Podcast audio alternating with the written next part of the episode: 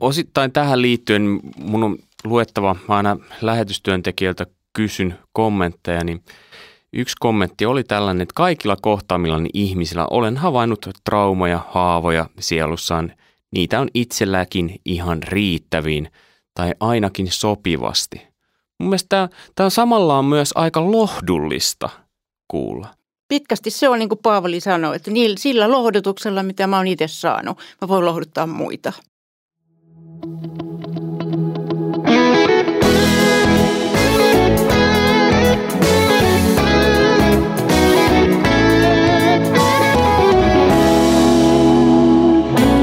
Lähetystyön takahuone.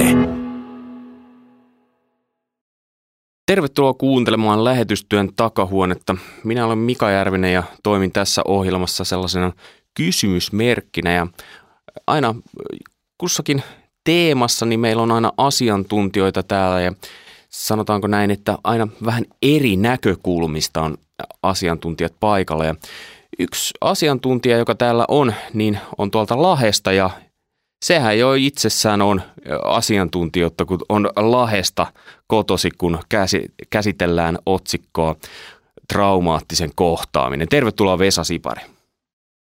Kiitos. Terveiset Lahesta. Ja tietysti yksi syy, minkä takia olet paikalla, on se, että olet ollut pakolaistyössä Ateenassa ja siellä varmaan törmännyt hyvinkin monenlaisiin asioihin. Ja joo, kyllä törmättiin monenlaisiin ja monenlaisiin ihmisiin kanssa. Joo. Ja sitten täällä studiossa on paikan päällä sosiaalityöntekijä ja kriisityöntekijä Riitta Suonurmi. Tervetuloa. Hei. Ja sä oot täällä Ryttyläskin ollut kansanlähetyksessä erilaisissa jutuissa mukana. Joo, mä olin tota maahanmuuttajalinjalla, niin, tai siis palvelutyölinjalla itse ja, ja olin noiden, noiden, noiden maahanmuuttajien kuraattorina, kun he olisivat siellä maahanmuuttajalinjalla. Kyllä.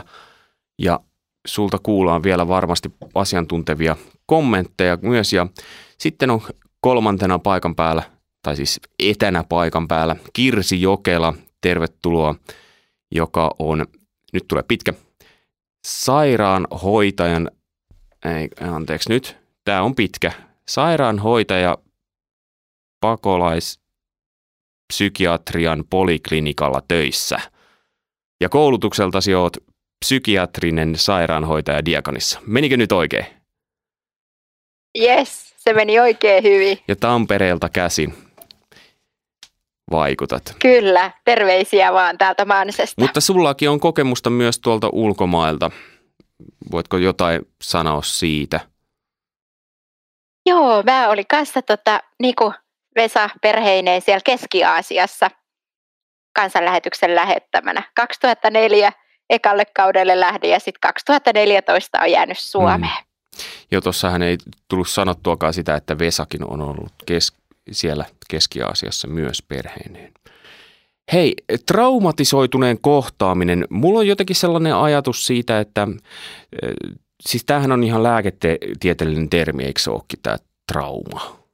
On joo, joo. Mutta sitä myös käytetään tälleen niin kuin, äh, niin kuin normaalien, ei-kouluttautuneiden ihmisten kesken niin kuin minä, niin myös käytetään hyvinkin tälle aika vapaamuotoisesti. Vaikka että mulla on trauma kouluruokailusta, vaikka ei mitään oikeaa traumaa olisi. Hyvin paljon joo, käytetään ihan, ihan puhekielessä. Ja jotenkin mä itse ajattelen silleen, että tässä nyt ei mitenkään lääketieteellisesti olla kouluttamassa tulevia lähetystyöntekijöitä tämän keskustelun parissa. Ja et aika laajastikin voidaan varmaan käsitellä, että ei pelkästään sitä niin lääketieteellistä näkökulmaa tässä. Mutta ihan ensiksi, niin mitä se trauma käytännössä, mitä se tarkoittaa? Voisiko Kirsi tai Riitta aloittaa sellaisen lyhyen. Siitähän varmaan pystyisi sen tunnin verran puhua toki, mutta... Joo, kyllä se nostattaa heti niin kuin mieleen, että, että tota, se merkkaa sitä, että on elämässä kohdannut jotain tosi vaikeaa. Se on voinut ihan uhata henkeä, on, on voinut olla kuole, kuolemaa lähellä, hyvin pel, pelottava tilanne. tai, tai voi olla, että tota, on ollut silminnäkijänä paikalla, on jotain nähnyt. Ja tota, sitten mulla nousee mieleen sijaistraumatisoituminenkin, että voi olla, että ei ollut paikalla, mutta on sen toisen kertomana kuullut. Ja, ja se voi nostattaa sieltä omastakin elämähistoriasta asioita, että sitten reagoikin vaikeasti, mutta tämmöinen niin omaa henkeä tai toista henkeä uhkaava ti- tilanne, näin mä hyvin lyhy- lyhykäisyydessään nyt alkuun sitä miettisin. Mitä Riitta sulle nousee mieleen? No mulle mieleen tuon to, lisäksi vielä sit voi olla sellainen läheltä piti tilanne, että jos esimerkiksi auto-onnettomuudessa joku samasta autosta tai siinä onnettomuudessa joku kuolee ja itse jää henkiin tai, tai joku vastaava tilanne, mm. niin voi olla joskus traumaattisempiakin ne, ne tota, hetket kuin se, että loukkaantuu jotenkin ei, ei niin vakavasti. Hei, kun otsikko on traumatisoituneen kohtaaminen, niin tämä on sellainen teema, mikä varmaan ihan millä tahansa lähetyskentällä tulee vastaan. Ja, ja ehkä joillakin lähetyskentillä vielä, missä esimerkiksi Vesa ja Kirsi on ollut, niin Keski-Aasiassa aika, aika konkreettisestikin tai pakolaistyössä, missä Vesa on ollut ja sä oot ollut pakolais, anteeksi, maahanmuuttajien parissa täällä Ryttylässä, niin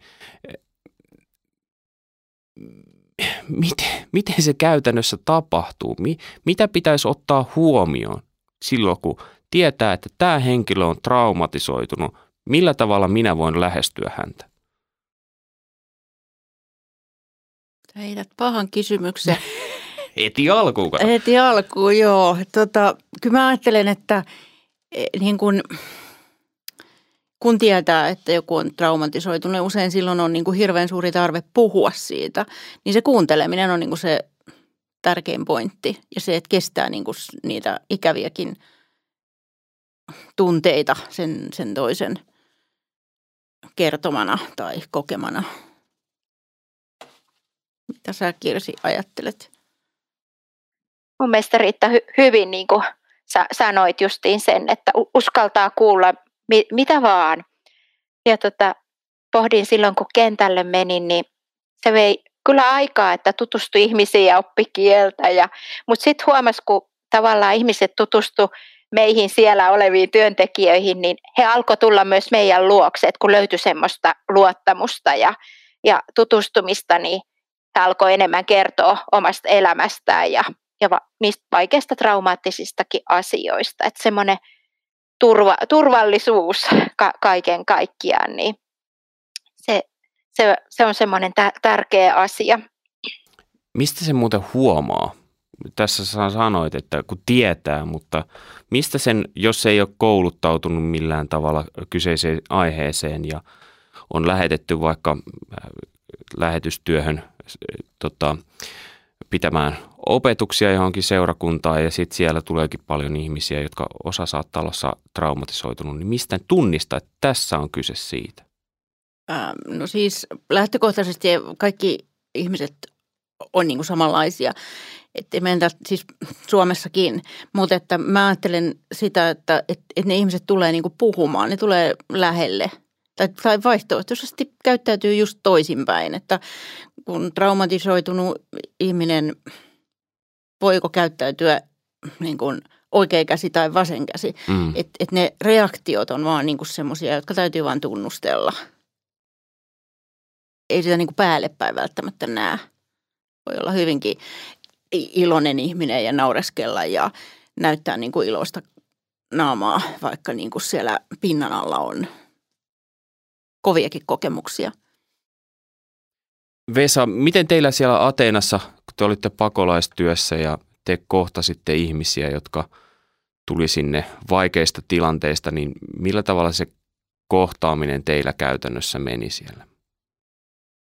No siis lähtökohtaa varmaan on se, että niillä ihmisillä on kaikilla se perusluottamus niin kuin järkkynyt tähän elämään ja, ja, ja se psyyke ei ole niin kuin pysynyt siinä oikein niissä, niissä sellaisissa niin kuin tapahtumissa ja tilanteissa niin kuin mukana, niin, niin kyllä se niin kuin Riitta ja Kirsi tuossa puhuu, että se kohtaaminen, se, että sä oot aidosti siinä läsnä siinä hetkessä, niin oot siinä, kuuntelet ja ei ole kiire mihinkään eikä ole valmiita ratkaisuja ja, ja se,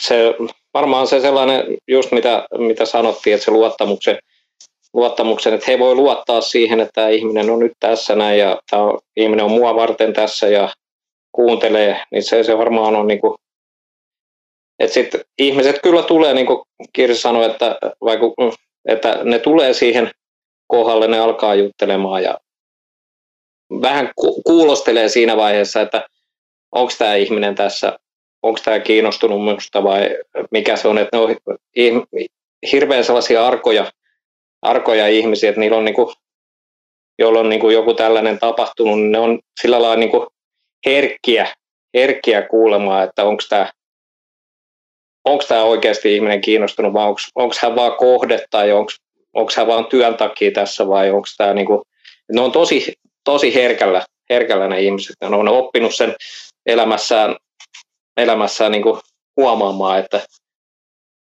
että mikä, mikä on aitoa tai kuka on aito. Et varmaan sellaista. En mä tiedä, vastaisin mä nyt kysymykseen. Joo, ja sitten myöskin sen, että, että jos, niin jos se kuulija ei, ei niin kestä niitä kuulla, niin, niin jos siitä rupeaa kauhistelemaan niitä tilanteita, että voi kauhea, kun sä oot kokenut kauheita, niin se juttu jää siihen, mm. koska, koska niin se kertoja toteaa, että toi, toi ei kestä näitä mun juttujani tai mun tunteitani. Joo, tai, ja jos jotenkin niin kuin lähtee justiin, yrittää lähteä karkuun siitä tilanteesta tai yrittää keksiä just ratkaisua jo siihen, että se, se on sitä ehkä just tällaisia, just se kestämisen, että tietyllä tavalla joo, ei, ei, pitää kestää, mutta sitten taas toisaalta voi olla siinä vaan niin kuin olemassa, eikä tarvi, eikä tarvi tosiaan keksiä mitään, mitään muuta siihen tilanteeseen.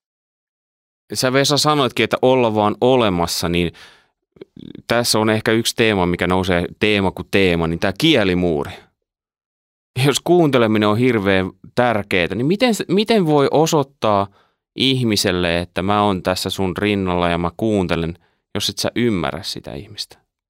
Vai onko silloin ihan väärässä paikassa vaan? Hyvin usein tapahtuu niin mun mielestä ainakin, että mä saatan, saatan ymmärtää sanan sieltä toisen täältä. Ja tota, mutta kyllä ei, se, ei ne tarvi aina sanoja. Se, se kohtaaminen. Että. Ja mä luulen, että se, että kohtaa niin kuin tunnetasolla on tärkeämpi mm. kuin ne, ne, niin kuin ne sanat. Niin. Loppuviimein. Et, et to, tokihan täytyy jotain ymmärtää siitä, mutta, mutta hyvin paljon se elekieli ja, ja niin kuin se tunnetasolla kohtaaminen on, on niin kuin se ydin jotenkin. Mm.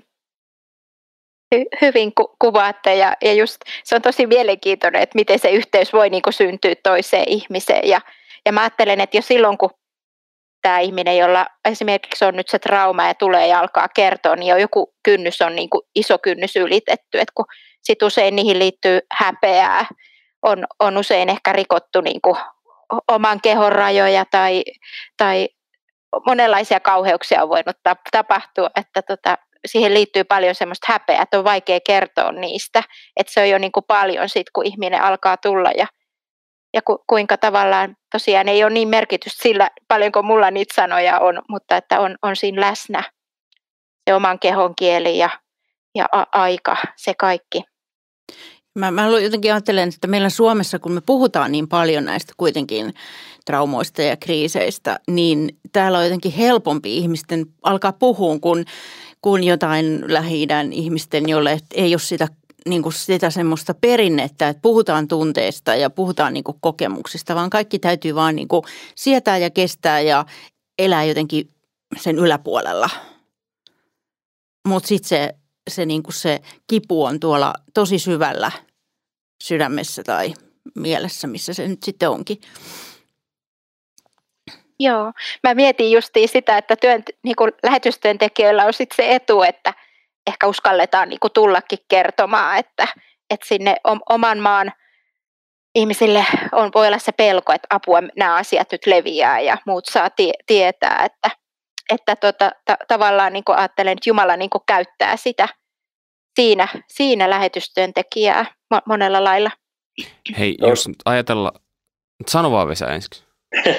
oli hyvä, mitä Riitta sanoi tuosta kulttuurista, että se on, se on hirveän tärkeä niin kuin ymmärtää ehkä sitä just sitä, että miten siinä kulttuurissa niin kuin esimerkiksi tällaiset traumaattiset jutut niin kuin koetaan, että saattaa olla yhteisöllinen juttu tai sitten saattaa olla niin kuin hyvinkin niin kuin tai ne on hyvinkin yksilöllisiä ne asiat ja ne on niin kuin, että se, ja mi, miten niihin reagoidaan, niin se on aika tosi tärkeä asia kyllä. Hei, jos ajatellaan sitä tilannetta, että luottamus on syntynyt ja ehkä käydään jonkinnäköistä keskustelua ja äh, sitten huomaa, että tämä ihminen kaipaa, tämä tarvitsee oikeasti terapiaa tai jotain tällaista oikeasti lääketieteellistä äh, apua, niin niin, Ohjataan se Kirsille. Niin, niin sitä mä just meinasin, että mi, millä tavalla vieraan kulttuurin keskellä voi pystyy ohjaamaan johonkin? No hei, sieltä kentältä oli kokemus, että, että syntyi niitä verkostoja sitten myös lääkäreihin. Ja, no se mielenterveyshanke itsessään koulutti työntekijöitä ja, ja, ja, ja tuli sitä osaamista sinne ja mahdollisuutta niin kuin ohjata eteenpäin, että kun oli niitä tilanteita, että sitten tarvii ihan ammattiapua, kun ei saanut nukuttua ja, ja, ja, ja tota, monella lailla se, se psyykkinen vointi, vointi oli hu, hu, huonoa. Että tota, mutta totta, että sitten voi olla tosi monenlaisia paikkoja, että löytyykö sieltä verkostoja. Mietin just esimerkiksi Vesa teitä, että kun olitte siellä Ateenassa, siellä pakolaisleireillä oli varmaan ihan valtaisat tarpeet monenlaisista jutuista. Joo, siellä Kreikassa on tietysti se, että siellä oli monenlaisia järjestöjä kanssa. Niin kuin monissa, monissa tällaisissa kohteissa on paljon järjestöjä, jotka tekee sitten erilaista työtä ja sitten se verkostoituminen on tietysti tärkeää, että sieltä sitten e, löydetään niitä tarvittavia, tarvittavat henkilöt, jotka on sitä varten olemassa. Et se on varmaan yksi hirveän tärkeä asia. Hei Riitta, mulle tuli mieleen, kun sä olit siellä maahanmuuttajalinjalla, että me taidettiin kohdata se kipu, mihin ohjata opiskelijoita eteenpäin silloin, kun he on turvapaikkaprosessissa. Et silloin on kapeammat ne mahdollisuudet saada esimerkiksi psyykkistä apua. Että. Se, se varmaan on totta ja, ja jotenkin niin kuin tyrmistyi siitä, että kun oli suomalaisia, jotka teki töitä pitkään ja paljon niin kuin ilman koulutusta, niin he sitten jossain vaiheessa, kun tuli oma, se, oma mitta jotenkin täyteen, niin he sanoivat, että me on nyt päätetty, että näille ei ole mitään traumoja. Sillä ne traumat häviää, kun me päätetään, että ei niitä ole. Yksi, jos hypätään vielä eteenpäin, niin sodan uhrien kohtaaminen, tai jotka on sodan keskellä ollut, niin se on varmaan taas niin kuin yksi, yksi tietynlainen ihan ryhmä kanssa. Niin onko siinä jotain sellaisia asioita, mitä pitäisi kokonaan välttää ihminen, kun kohtaa tällaisen tapauksen? Joo. Sitä on nyt miettinyt tässä, kun on näitä unkarilaisia ympärillä. Mm joiden kanssa ei oikeasti ole mitään kiisteistä kieltäkään, mutta että en mä tiedä. Ja tietenkin se, että uudelleen traumatisoiminen niin kuin sillä, että, että niin kuin, kun niistä tilanteesta on kulunut kauan, niin ei, ei niin kuin lähdetä niitä niin kuin vatvomaan. Että et se, mitä ihminen haluaa niistä kertoa, niin kertoo sen ja sitten niin kuin suuntaa sen, sen ihmisen elämää jotenkin eteenpäin varovasti. Mutta että jos niitä niin kuin sit jäädään pyörittämään niitä traumaattisia kokemuksia, oli se nyt sitten mikä hyvänsä trauma, niin se voi helposti olla aina uusi traumatisoitumisen tilanne se, se tilanne, kun käydään niitä läpi. Hei, mulla jotenkin nyt tulee mieleen se, kun sä sanoit, että ei, just puhuit tälleen, että ei vatvota niitä ja tälleen, niin tässä kohtaa herää jälleen kerran se kysymys, että missä olisi kiva kuulla semmoista jonkunnäköistä rajan vetoa, että missä kulkee raja siihen, että mä voin lähimmäisenä kohdata ja missä kulkee se raja, että nyt tarvitaan se ammattiapu.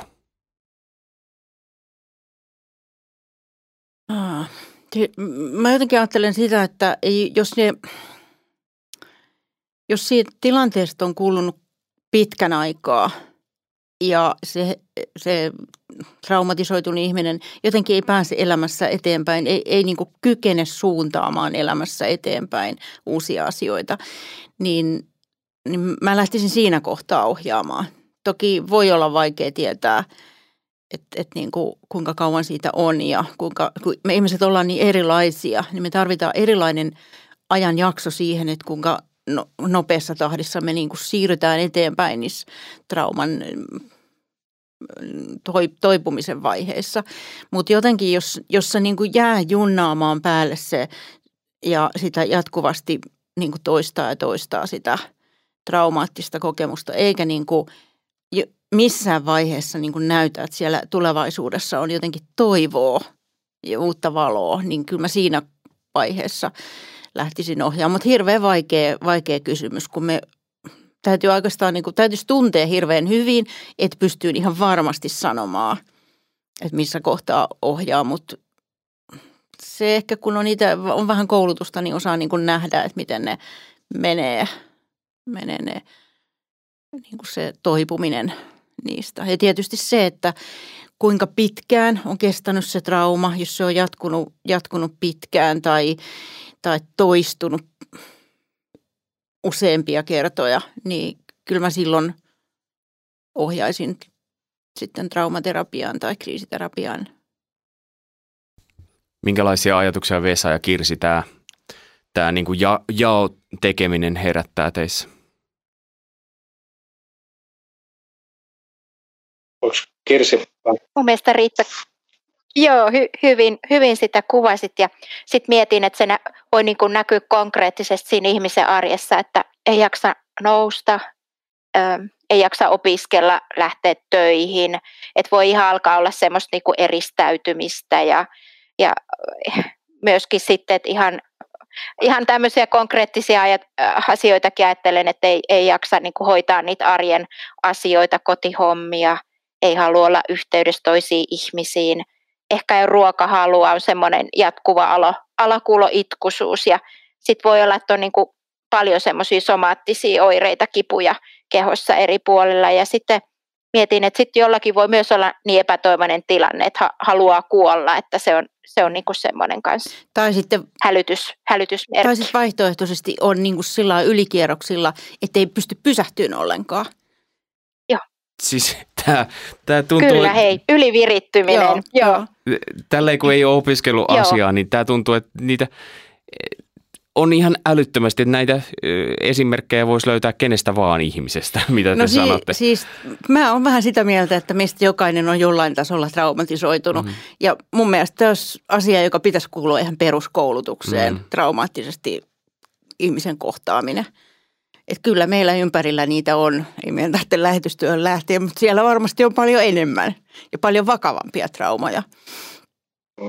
Että ne voimavarat on vaan niin pienet ja sitten sitä aletaan niin kuin kehittelemään niitä äh, selviytymiskeinoja ja sitten, äh, sitten jos siinä alkaa tulee myös sellaista niin kuin epätervettä, mitä, mitä, tota noin, niin, mitä tota Kirsikin tuossa sanoi, mutta myöskin sit päihteet on aika iso asia sitten kanssa siinä vaiheessa saattaa tulla, että kun ei enää, enää ne omat, omat voimavarat riitä, niin sitten aletaan etsimään näitä ja sitten mennään niihin vanhoihin kuvioihin mukaan. Ja, et ihminen yllättävän paljon niin kuin kehittää näitä niin kuin omia selviytymis, selviytymistapoja kanssa, kanssa. mutta sitten, sitten mä, tämä ei nyt varmaan vielä tullut esille tai muuta, mutta on ne, tietyt, ne kuitenkin ne tietyt perus, perusasiat, mitkä niin kuin ihmisen pitää saada kuntoon, jotta sitten se selviytyminen ja tämä, tämä niin kuin jollain tavalla parantuminen kuitenkin alkaa tapahtua, että ne perusasiat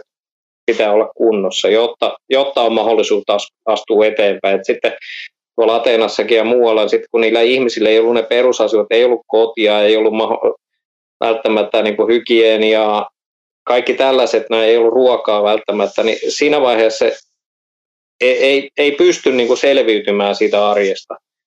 Ja ne on niin kuin ne ensimmäiset asiat kuitenkin, mitä pitäisi saada niin kuin kuntoon ennen kuin on mahdollisuus astua taas eteenpäin sillä tiellä. Ehdottomasti joo. Hei, jossakin on törmännyt tällaiseen termiin kuin PTSD, niin mitä se käytännössä tarkoittaa? Voiko Kirsi vastata? Joo, kyllä se mieleen tuo posttraumaattisen stressihäiriön, joka, eli tota, kun on, on tämmöinen traumaattinen tapahtuma, jonka on kokenut, niin, niin siitä voi sitten seurata erilaisia psyykkisiä oireita ja muistettava, että on ihan normaalia reagoidakin semmoisiin pelottaviin tilanteihin, mutta että sitten jos se pitkittyy ja jää, jää niin kuin päälle, niin sitten se voi ihan johtaa tämmöiseen hä- häiriöön. Mm. Et, että tota, pitkittyessään sitten tarvii ihminen tukea ja apua hoitoa. Eli onko tässä nyt kyse siitä, että jos on vaikka ollut sota-alueella ja, ja siellä on kuulunut ambulanssin ääntä, niin sitten kun tulee Suomeen ja täällä kuulee ihan normaalioloissa ambulanssin ääntä, niin menee sitten paniikkiin vai? No se voi olla, tota, mutta siis se, mä ajattelen niin, että se on sillä että, että kun on ollut jossain kriisissä ja ei ole saanut siitä niin kuin kriisiapua siihen ja sitten ne oireet jää ikään kuin päälle. Se, että jos on tuolla jossain ollut vaikeuksissa ja tulee tänne ja paloa, tai sireenit alkaa huutaa, niin se on semmoinen, mikä muistuttaa siitä. Ja tulee flashbackinä takaisin niin kuin siihen traumaattiseen tilanteeseen,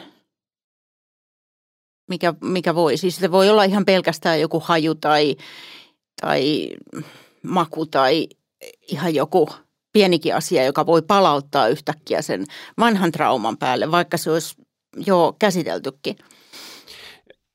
Ehkä yksi syy, minkä takia mä nostin tämän PTSD, koska tämä näkyy aika, tämä nyt oli englanninkielisestä maailmasta, Suomen, sillä oli Suomelle, suomeksi joku eri nimi, mikä, mikä se olikaan? Pitkittynyt.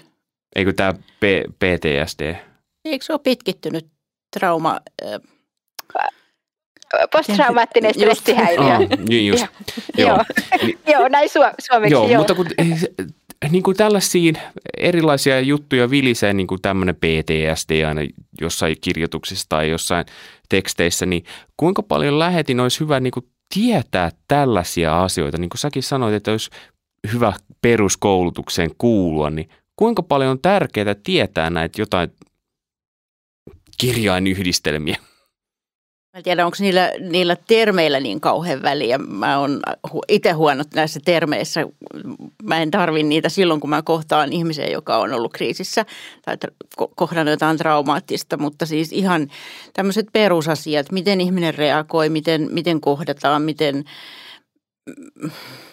Mä joskus harjoittelijoille aina sanonut, että, että niin kun, ennen kuin he lopettaa harjoittelun, niin heidän pitää tunnistaa niin kun, trauman eri vaiheet, koska he työssään joutuu kohtaamaan ihmisiä, jotka on traumatisoituneet. Heidän täytyy pystyä sosiaalityössä tunnistamaan, että koska he ohjaa niitä eteenpäin, koska se on niin kuin jämähtänyt ikään kuin paikoilleen tai joku vaihe pitkittynyt. Ja se on mun mielestä nyt se vähin, mitä pitäisi niin kuin osata, että niin kuin jollain lailla tunnistaa. Ja myöskin itsensä takia. Että kyllä mä ajattelen, että vaikka niin kuin itsensä ei pysty hoitaankaan, mutta että voi tunnistaa, että nyt, nyt mä kier, menen ylikierroksilla sen takia, että mä oon nyt kohdannut jotakin. Ja sitten niin kuin käydä niitä läpi, koska sitten kun lähtee lähetyskentille, niin sä oot siellä helposti yksin – jos et sä tunnista niitä, mitä, mitä mun mielessä tapahtuu, niin voi olla aika avuton olo, vai mitä Kirsi ja Vesa? Hy- hyvin sä sanoit Riitta, että just se, ajattelen sitä lähetystyöntekijän jaksamista ja, ja sitä semmoista hyvinvointia, niin – näinhän se on, että, että niitä omassa elä, elämässä on niitä kipupisteitä ja, ja tavallaan, että voi niinku toisia kohdata ja auttaa, niin tarvii semmoista itse, itsensäkin kanssa ty, työskentelyä ja, ja muistan, että lähetyskurssi oli muuten semmoinen ihana jakso. Me pa- paljon juteltiin meidän ryhmän kanssa, mikä auttoi autto tämmöisissäkin asioissa. Mutta niin, myöskin sit sie- siellä tosiaan kun kohtaa ja on paljon ressaavia tilanteita, että osaisi niinku sitten myös semmoinen itsestään pitää hyvää huolta ja hei, että nyt mä tarvisin apua ja tu- tukea ja ja kun on, on paikkoja, missä voi olla tosi yksin, yksin että mikä sitten mahdollistaisi, että ei jää niin semmoisten kuormittavien, kun itse paljon kuulee kuormittavia asioita, että mikä on sitten se kanava, jolla niitä purkaa ja että jaksaisi. Osittain tähän liittyen mun on luettava, aina lähetystyöntekijältä kysyn kommentteja, niin yksi kommentti oli tällainen, että kaikilla kohtaamillani ihmisillä olen havainnut traumaja, haavoja sielussaan – niitä on itselläkin ihan riittäviin tai ainakin sopivasti. Mun mielestä tämä, tämä on samallaan myös aika lohdullista kuulla. Et, et, et, en mä ole yksin tämän asian kanssa. Niinpä. Meitä on muitakin. Mä ajattelen, jos mä ajattelen niin kuin ihan omaa elämääni, niin pitkästi se on niin kuin Paavali sanoi, että sillä lohdutuksella, mitä mä oon itse saanut, mä voin lohduttaa muita.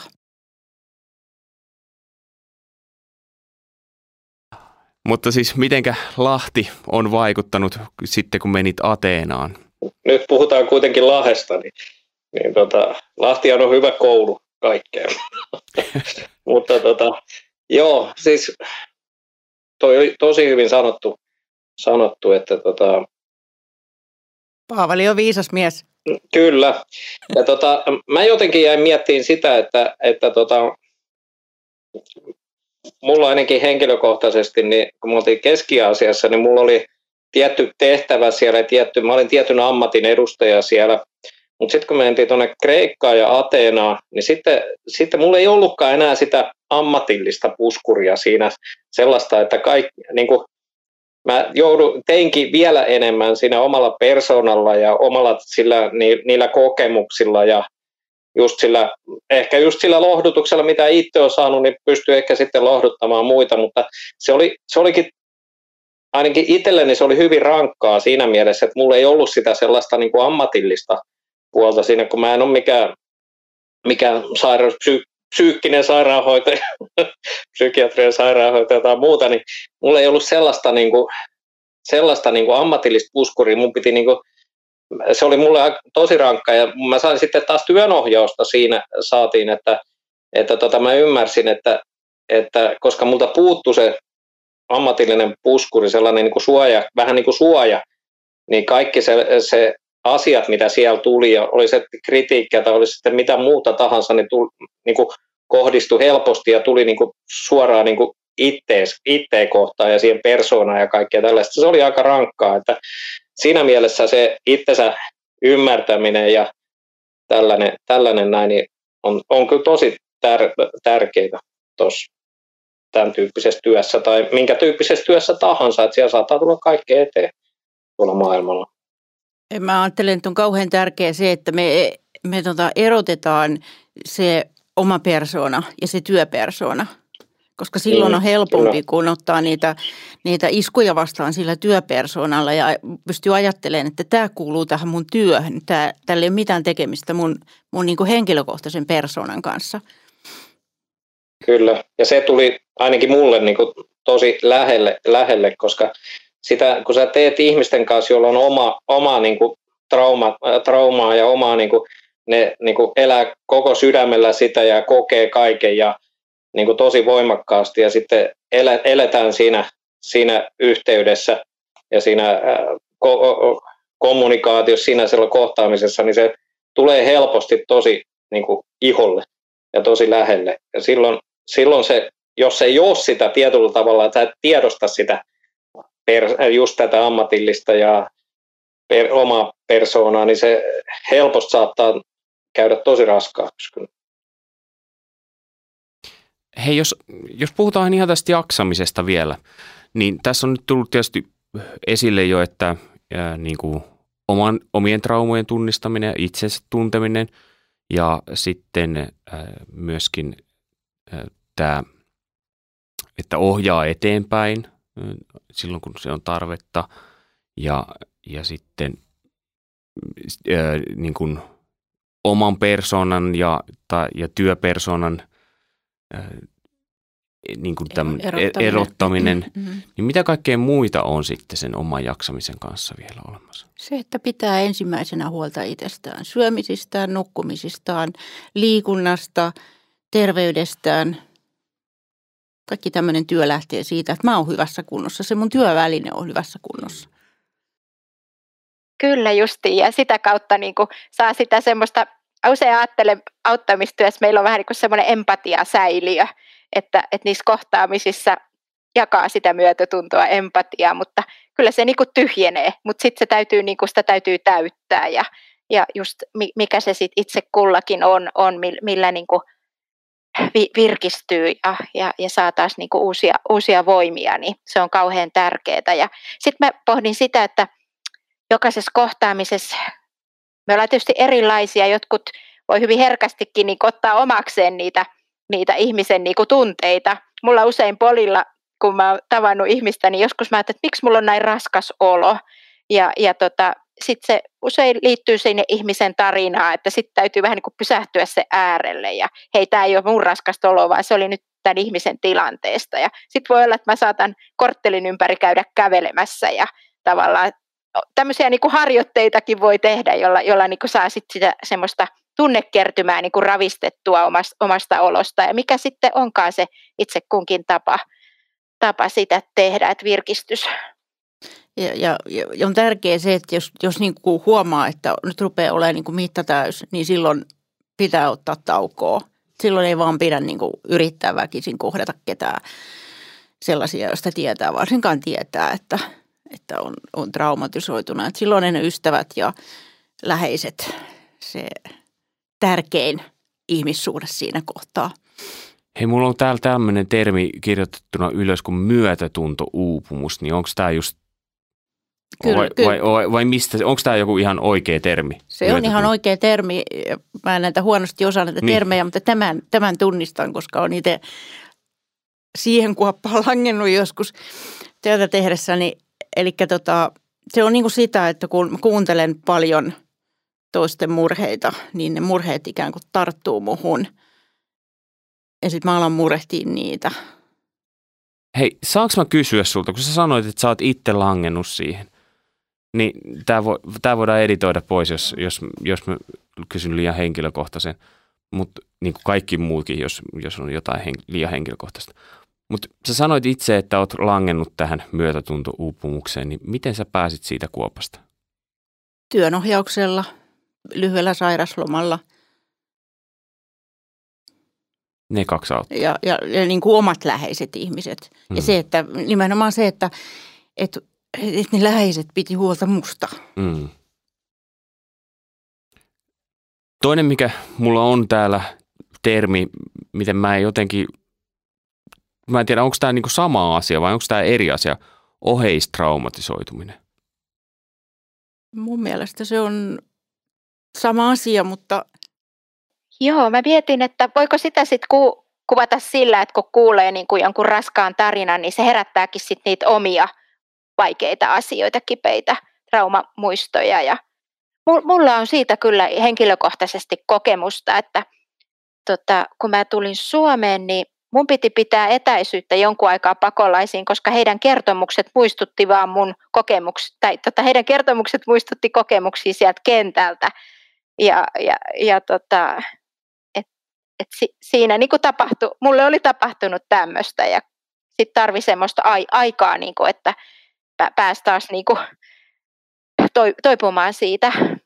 Hei, yksi mikä varmaan kanssa saattaa tulla taas jälleen kerran, että millä vaan kentällä voi tulla vastaan on se, että joku lähetti toveri tai joku työntekijä – jonka kanssa tekee töitä läheisesti, niin huomaa, että nyt hän kamppailee jonkun trauman kanssa. Niin okei, okay, kuunteleminen, mutta sehän voi olla, että kun sä lähestyt tällaista henkilöä, niin sieltä tuleekin sitten, että mitä sä puutut mun asioihin tai, tai sitten tulee vaan tämmöinen riitelyn aihe sitten. Niin miten, miten semmoisessa voi edetä? Mä ajattelen, että se on myöskin esimiehen tehtävä huolehtia siitä. Mä uskon, että kansanlähetyksessä on niitä ihmisiä, joiden tehtävänä on huolehtia kustakin lähetistä ja silloin, silloin se on sen esimiehen tehtävä niin kuin puuttua siihen, että hän saa tukea ja hoitoa ja apua. Niin silloin kun se on, kans, jos tämä kyseinen henkilö on kans, myös kansanlähetyksen leivissä, niin silloin se onnistuu tietysti tällä tavalla, mutta jos se on vaikka yhteistyökumppani järjestön tai kirkon leivissä oleva henkilö toinen kanssa. Kyllä mä siltikin ottaisin yhteyttä siihen Tähän esimiehen. esimiehen niin, mm. niin, koska se on usein, jos se on kollega, se täytyy olla aika läheinen kollega, jonka kanssa voi keskustella niin kuin niistä vaikeista asioista siinä, mutta että jos se on vähänkin kaukaisempi joku yhteistyökumppani, niin on hyvin vaikea niin kuin saada sitä toista uskomaan, että, että nyt olisi sulla aika pitää taukoa. Tämä on nyt ihan kokemus täältä Suomen työmarkkinoilta, mutta mm Joo, ja kyllä sitä kokemusta on sieltä kentältäkin, että kun ressaavissa olosuhteissa ollaan, niin ky- kyllä sitten ka- kaikenlaista tapahtuu ja kaikenlaista väsymistä ja, ja, ja tuota, olisi niin tärkeää, että niihin voisi sitten jo heti nopeasti tarttua, mutta ne voi olla semmoisia vaikeita asioita. Mutta kyllä se on just se esimies tai toinen tiimikaverikin, työkaveri, jonka kanssa voi, voi niin lähteä miettimään, että ei, miten tästä eteenpäin.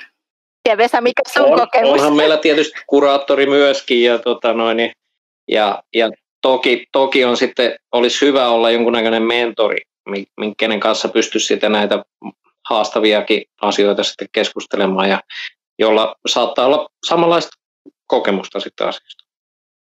Sitten, sitten kun itsellä on kokemusta siitä, että on se jääräpäinen, joka ei tahdo uskoa sitä kollegaa tai työkaveria, niin, niin sen takia mä hy, hyvinkin herkällä olisin niin kuin ottamassa yhteyttä siihen esimieheen, koska sen kuuleminen, että sä et ole ihan työkuntoinen, niin ei ole ihan helppoa.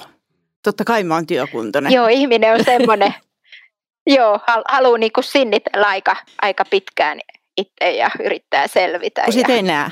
Joo, ja voi olla, että vähän semmoinen, hä- niin, sitä ei näe, joo. Ja voi, voi, että, voi olla, että sitten tuntee, että tämä on nyt tämmöinen heikkous. Voi ei, mä en, mä en ole selvinnytkään, mä en ole pystynyt tähän, niin se voi olla vaikea jollekin Se myös. voi olla vaikea häpeen tunne kokemus, että mä, mä, mä niin kuin, Niinpä häpeä, joo. Jotenkin epätäydellinen. Kyllähän ne on ne sellaiset kokemukset, mitä kaikkea tuollakin kentällä tulee ja sen jälkeenkin, niin eh, ne pistää, meillä on niin vaiheita elämässä, ne pistää tietyllä tavalla jotkut rattaat pyörimään ja sitten me pohditaan helposti, helposti sit pohtii, että minkä takia me reagoin tälleen ja siellä saattaa olla lapsuudessa jotain kokemuksia sitten, mikä saattaa vaikuttaa sille, että mä reagoin. Et, et, niitä sellaisia vaiheita meillä, meillä tulee elämässä, jossa me pohditaan kuitenkin ihan, ollaan sitä Suomesta tai muualla, että se, se vaan kuuluu tähän elämään, että niitä välillä pohditaan ja mietitään ja välillä sitten ei. Hei, Kirsi sanoi yhden tosi hyvän sanan, selviytyminen. Ja ö, jos ajattelee vaikka esimerkiksi Tolkienia, niin hän ilmeisesti kans kärsi jostain traumoista, kun hän oli sodassa. Ja, ja sitten kirjan, kirjojen kautta niin kuin tavallaan myös purki sitä, jos lukee tai katso, on, no itse en ole ihan kaikkia lukenut, mutta ainakin katsonut elokuvan Taru Sormusten herra, herra ja sitten tota, tämä, mikä se on tämä Bilbon seikkailut. No anyway, kuitenkin, mitä? Hobitti. Niin, Hobitti. Hobitti, joo, se on hyvä kirja. Se on tarpeeksi lyhyt. Niin, mutta siis hän niin on sitä kautta päässyt sitten käsittelemään sitä aihetta ja sitten se trauma on tavallaan aiheuttanut jonkun siitä on tullut tavallaan myös selviytymistarina. Niin teidän työssä, minkälaisia selviytymistarinoita te olette päässyt näkemään, jos vaikka ajattelee siellä kentällä? Kyllä siellä keskiasiassa mä usein ihmettelin, että ajattelin niin kuin oman ikäistä sukupolvea, että, että ne on niin kuin selvinnyt siellä, kun on ollut toistuvasti erilaisia sotia ja väki, väkivaltaisuuksia, niin siitäkin huolimatta – he oli niin kuin opiskellut ja, ja oli saanut perustettua perheen ja, ja oli niin kuin halu, halua rakentaa sitä ma- maata. Että, ja ajattelen ihan sitten siellä Heratinkin klinikalla, että ku, kuuli niin kuin tarinoita, miten, miten naiset oli selvinnyt hyvin vaikeissa olosuhteissa pystynyt kasvattaa lapsia, vaikka, vaikka moniakin menetyksiä oli ja, ja niin kuin hyvin traagisia ti- tilanteita. Että, että usein semmoisia tarinoita, joiden niin kuin äärellä vaan, että miten tämä ihminen voi olla tässä mun edessä ja on niin kuin selvinnyt tästä kaikesta. Ja kun on niin kuin puutetta ollut ihan perusasioista, ruoasta ja suojasta ja, ja, ja on joutunut niin kuin pakenemaan monenlaisia juttuja, että että va, varmaan niin kuin lu, lukematon määrä siellä, ihan siellä Heratin kipolilla joka päivä ihmisiä, jotka on selvinnyt va, vaikeista tila, tilanteista ja, ja ihan semmoisista tilanteista, joissa he on halunnut kuolla, mutta sitten on löytynytkin semmoinen to, toivo, uusi toivo, jonka varassa on sitten jaksanutkin. Joo, kyllä mullakin sellaisia kokemuksia on, että niin kuin, aikamoisia selviytyjiä, selviytyjiä varsinkin tuon afgaanit on, että et, no ainakin jokunen, meillä oli, meillä oli tällainen apuväline- ja fysioterapiakeskus, ja siellä oli esimerkiksi sellainen ro, nainen, mikä, mikä, nuori nainen, mikä oli, tota, olisi joutunut menemään naimisiin, naimisiin vanhan miehen kanssa, ja hän oli kuitenkin käynyt kouluja ja halusi niin kuin jotain muuta elämällä kuin olla kotona vaan hoidossa ja hoitamassa kotia. Ja hän sitten hyppäsi kaivoon ja vammautui, vammautui sitten ja alarajat halvaantui ja, ja, ja sitten hän oli sellainen kyllä selviytyjä, että hän, hän sitten tota noin, niin tuli tuonne meille klinikalle ja hän, hän, hän sitten halusi opettaa niitä, että hän tuli sinne niin kuin opettamaan niitä esikoulu, e, tai es, tällaisen CP-vammaisten esikoulu, esikoulua sinne ja oli siellä niin kuin opettama, opettamassa siellä. Ja,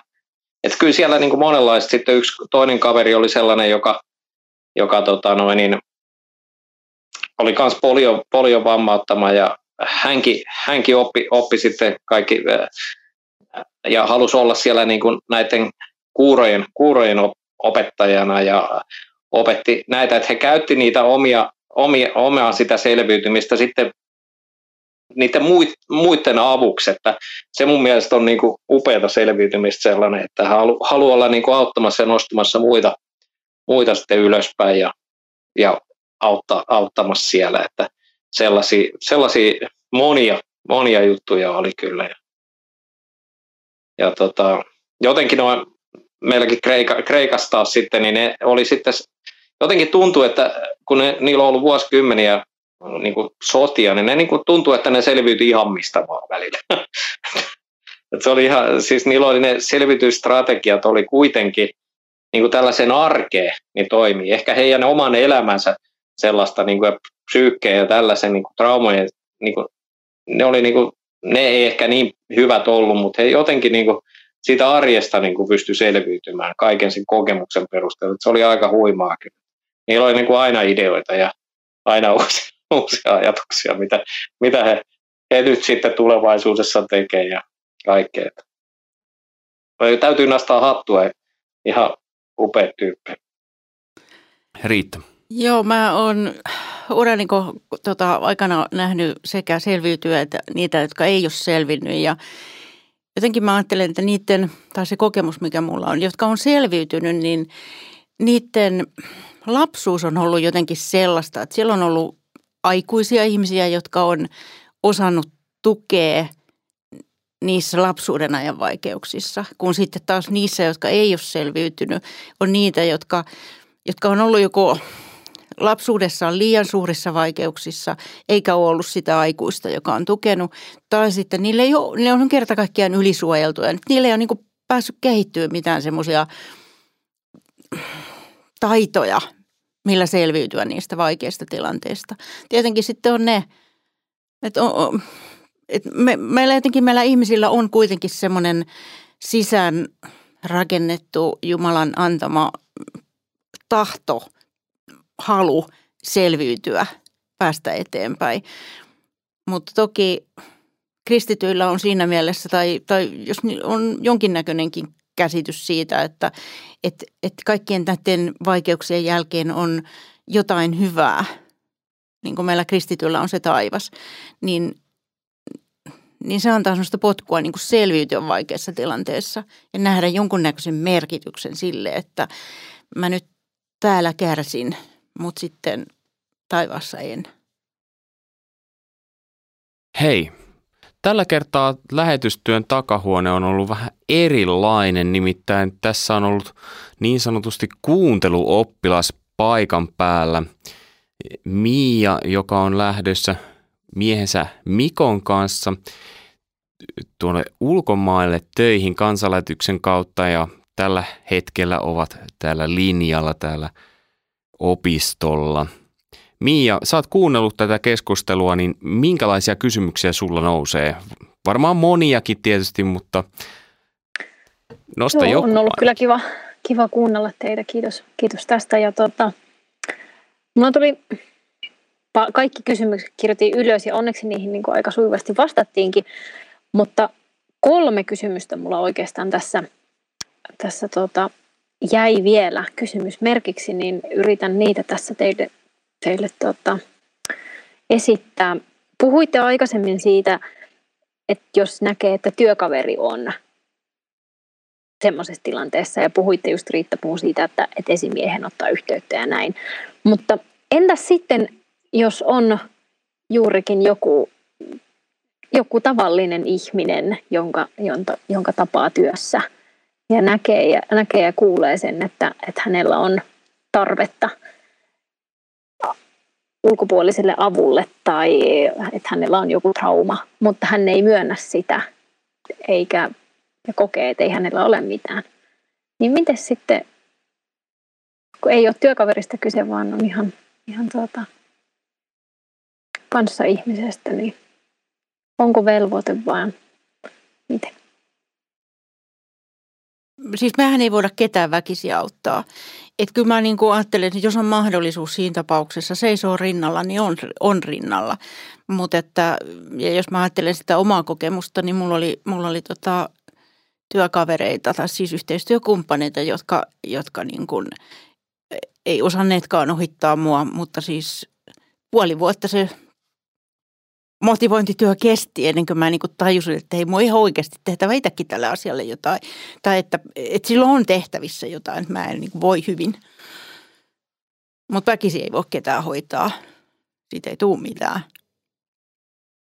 Just näin, ja, ja että joskus niin kuin ihminen tarvii aikaa, että tavallaan sitten pystyy, pystyy niin kuin se oma, oman tilanteensa niin kuin näkemään ja, ja että just siihen avunkin hakemiseen voi liittyä niin monenlaisia tunteita, mutta se, että kuitenkin on siinä rinnalla eikä jätä, niin se, se, se voikin sitten kantaa se hyvä hedelmä.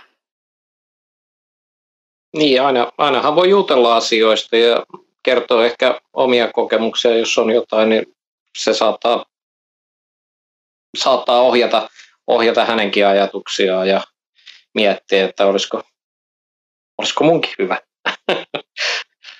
ehkä saada jotain apua näihin asioihin. Mulla on samanlaisia kokemuksia ja näin poispäin. Entäpä kysymys kaksi? Mainittiin Lähi-Itä ja tuota, siellä tiedetään, että on ihmisryhmä, joka on vuosisatoja joutunut eri traumaattisten tilanteiden niin kuin, kohtaamaksi. Ja se ehkä se niin kuin historian tuoma taakkakin esimerkiksi tämän päivän tämän päivän niin kuin ihmiselle, joka ei ole välttämättä niitä konkreettisia traumoja itse kokenut, mutta se sukupolvien takaiset traumat ovat edelleen sydämellä. Ja se ennakkoasenne esimerkiksi kristittyä kohtaan on varauksellinen. Niin miten tämmöisessä tilanteessa kristittynä voisi valmistautua kohtaamaan tämmöisiä ihmisiä. Saatteko kiinni? Nyt kuulostaa siltä, että on ihan sellainen kysymys, että täh, tähän, tämä on niin kuin tarkoituksella suunnattu tähän päin. Että on vähän kiinnostuksen kohdetta sinne suuntaan. Kirsi. Joo, mä mietin, että kyllä varmaan niin keskiasiassakin just kohtasi tämmöistä en, ennakkoluuloa, että, mutta sitten se kokemus oli, että, että siellä se perusarki niiden ihmisten rinnalla avasi luottamusta, että koki, että sitä omaa elämää, meidän, meidän tiimielämää kyllä seurattiin tosi, tosi tarkasti. Ja, ja, ja tota, että jotenkin semmoinen arjessa vä- välittäminen ja tutustuminen, niin se avasi semmoista yhteyttä.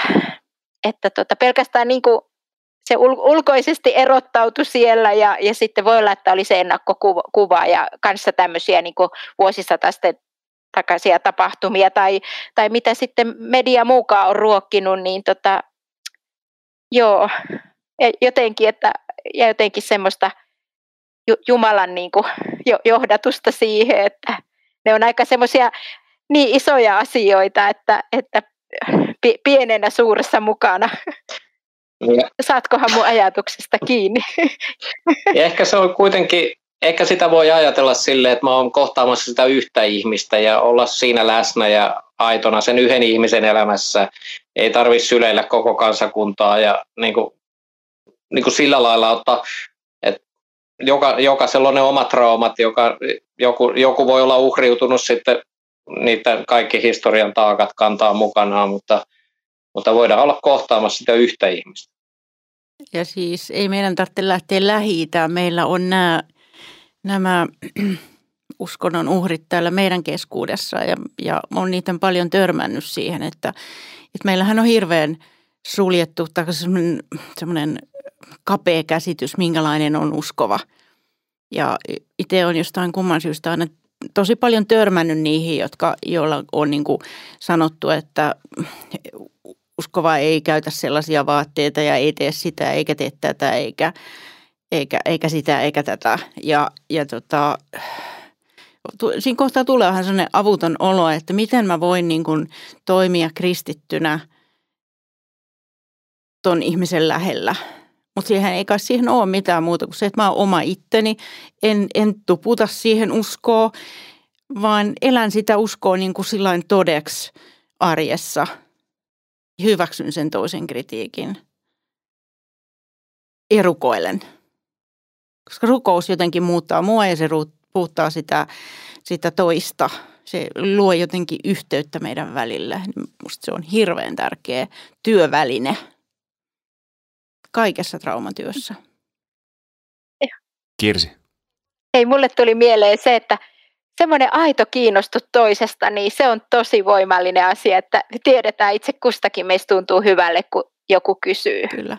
Su- susta ja, ja on kiinnostunut susta, niin se, se on aika kanssa hyvä, hyvä semmoinen kohtaamisen lähtökohta. Se ihan ar- siitä arjesta, niin kuin persoonasta, että kuka sä oot. Joo, ja, ni, mm. ja niin kuin Vesa hyvin sanoi, että just yksi ihminen kohdalla, kerrallaan. Mm.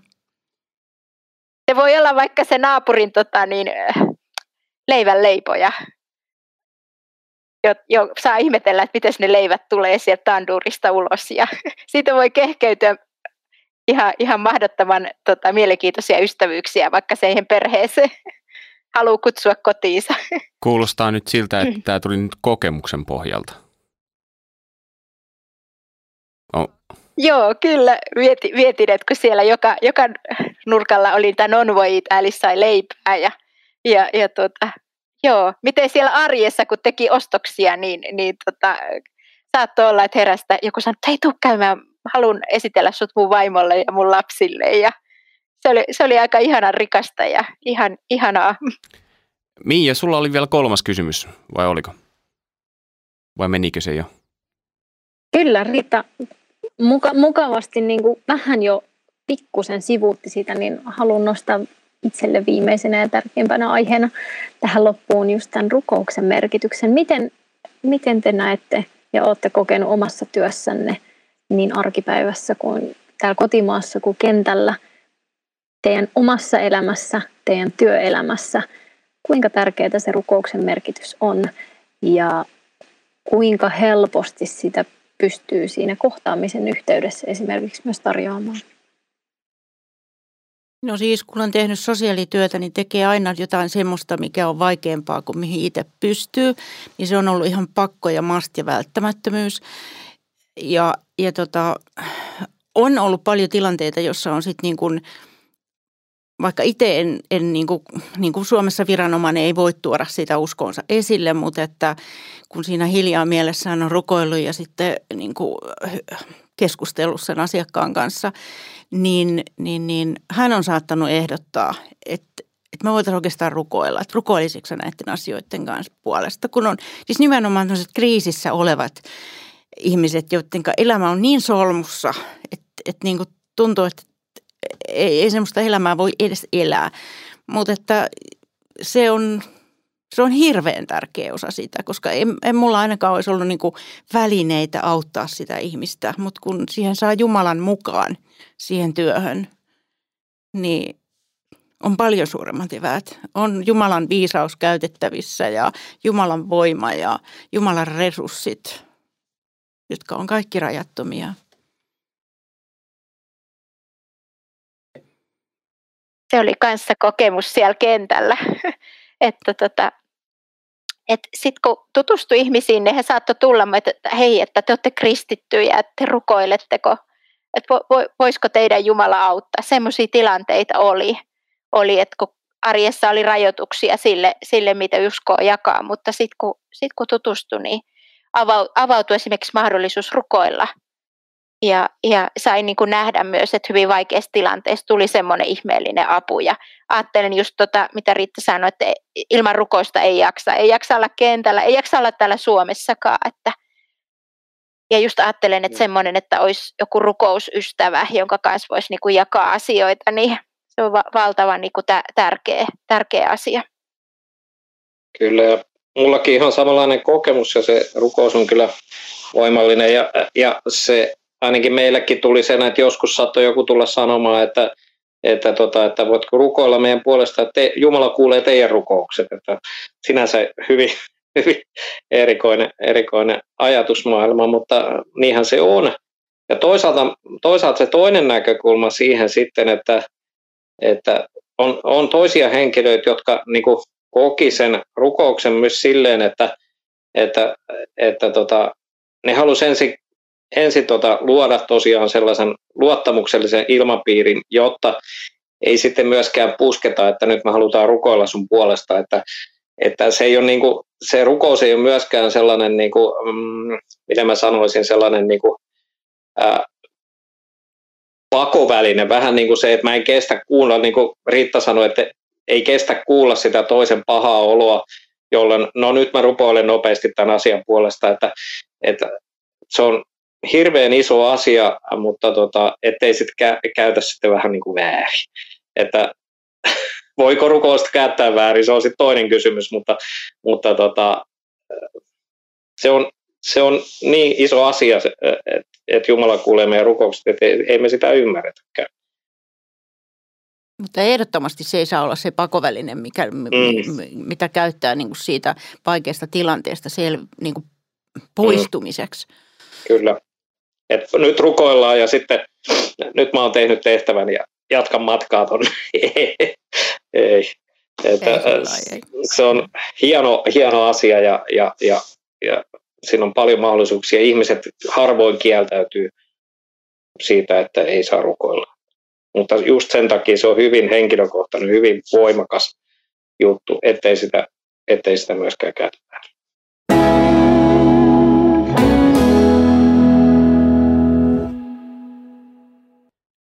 Palatakseni tässä lopussa vielä tuohon alkupuoleen, kun sanoin, että tässä nyt ei kaikista ole tarkoituskaan eikä mahdollista leipoa ammattilaisia tällaisen tunnin ohjelman aikana, että tämän kun kuuntelee, niin sitten on hetkinen psykiatrinen sairaanhoitaja diakonissa, niin kuin Kirsi Jokela tai, tai niin kuin Riitta on kriisityöntekijä, sosiaalityöntekijä, niin ei tässä, se, se titteli ei periydy kuuntelemalla tätä ohjelmaa, niin loppuun vielä haluaisin kuulla teiltä, että mitkä on ne keinot, jos kokee, että tarvis apua niin kuin kouluttaa itseä tai itse opiskella, niin onko jotain kirjoja, mitä suosittelisitte tai onko jotain kursseja, minkä voi käydä? No äkkiä tulee mieleen ne SPRn kurssit. Siellä on henkisen tuen kursseja tosi, tosi hyviä ja sitten on, on purkukoulutuksia, mistä siis mä käytän kriisityössä usein purkukoulutuksen kaavaa. Se on kauhean hyvä, mutta tota niin, niin, niin sit kirjoista mä en osaa oikein sanoa. Kirsi varmaan ehkä tietää enemmän.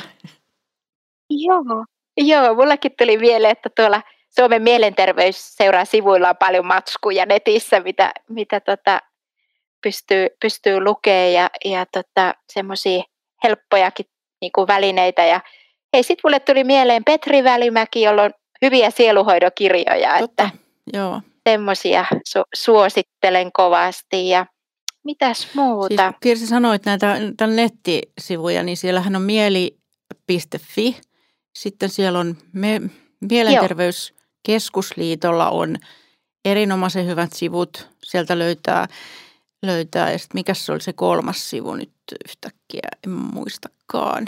Joo. Mä voisin tälle miehisen näkökulman. Sitten muuten ihan... miehisen no niin, näkökulman sanoa tähän sano, väliin. Sano vaan.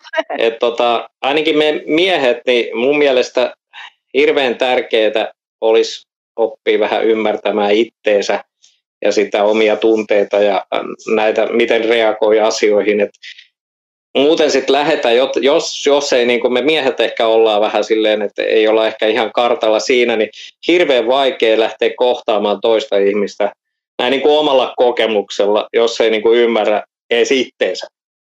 Siellä mieli.fi-sivustolla on myöskin siis ihan semmoisia, ne on suunnattu siis kriisin kohdanneille, niin siellä on tämmöisiä tehtäviä, joita voi itse tehdä, mikä on mun mielestä ne oli tosi hyviä, kun mä, mä tota, niitä kävin, mä siis koulutin tuossa aikaisemmin kirkon yhtä vapaaehtoistyöntekijäryhmää, niin, niin tota, heille sitten kerroin näistä ja kävin hakemaan katsomassa sieltä, niin sieltä löytyy, löytyy to, tosi hyviä tämmöisiä harjoitteita. Hei, itsellä. mulle tuli sitten Te, eli tätä materiaalia on ihan älyttömästi, mutta kerro vielä Kirsi. Joo, Saila-ryhmä, teidän Saila-ryhmä, jota te tota, Ateenassa ja sun vaimo Katriina oli kanssa kehittelemässä ja se on ma- sopiva paketti. Mä ajattelen, että sitä pystyy aika helpostikin lähteä vetämään. Tai mitä ajattelet, Vesa? Joo, se on tosi hyvä materiaali. Mä olen, mäkin olen käyttänyt sitä. Jopa mä osaan käyttää sitä ehkä jollain tavalla. Se, siis se hetkinen, mikä, jos, Vesa sanoi, Vesa sanoi hyvin, jopa minä osaan käyttää sitä, niin mistä tämä materiaali löytyy siis? Se löytyy itse asiassa äh, kylväjän, kylväjän tota sivulta mun mielestä psykososiaalista tukea tarvitseville, tarvitseville tota noin, Saila-niminen materiaali. En, mun mielestä se on sivu... löytyy. Se on, se on Skytä Hanna ja Katriina Sipari on tehnyt sellaisen, äh, kasannut sellaista erilaisista lähteistä materiaalia. Mielenterveystalo.fi, se, se kolmas sivusto, mistä löytää materiaalia. Myöskin erittäin hyvää materiaalia. Eli tätä materiaalia on tosi paljon, kun jaksaa vaan sitten pureutua asiaan, mutta kannattaa, niin kuin Vesa sanoi, niin ainakin lähtee liikkeelle siitä, että oppii tuntemaan itsensä. Mutta hei, kiitos. Musta tuntuu, että mä opin tuntemaan tavallaan teitä nyt tässä tunnin ajan ainakin pienen palasen. Mä en tiedä sitten, oliko se teidän työminää vai sitten teidän henkilökohtaista minää, mutta ehkä se selviää sitten jossain toisessa kohdassa. Kiitos oikein paljon Kirsi Okela ja Vesa Sipari ja Riitta Suonurmi. Ja Miia myös. Kiitos paljon. Ensi kerralla jatketaankin sitten vähän erilaisella teemalla – Oikein hyvää aamun tai illan tai päivän tai yön jatkoa minä hetkenä kuuntelitkaa. Minä olen Mika Järvinen ja sanon moi moi. thank you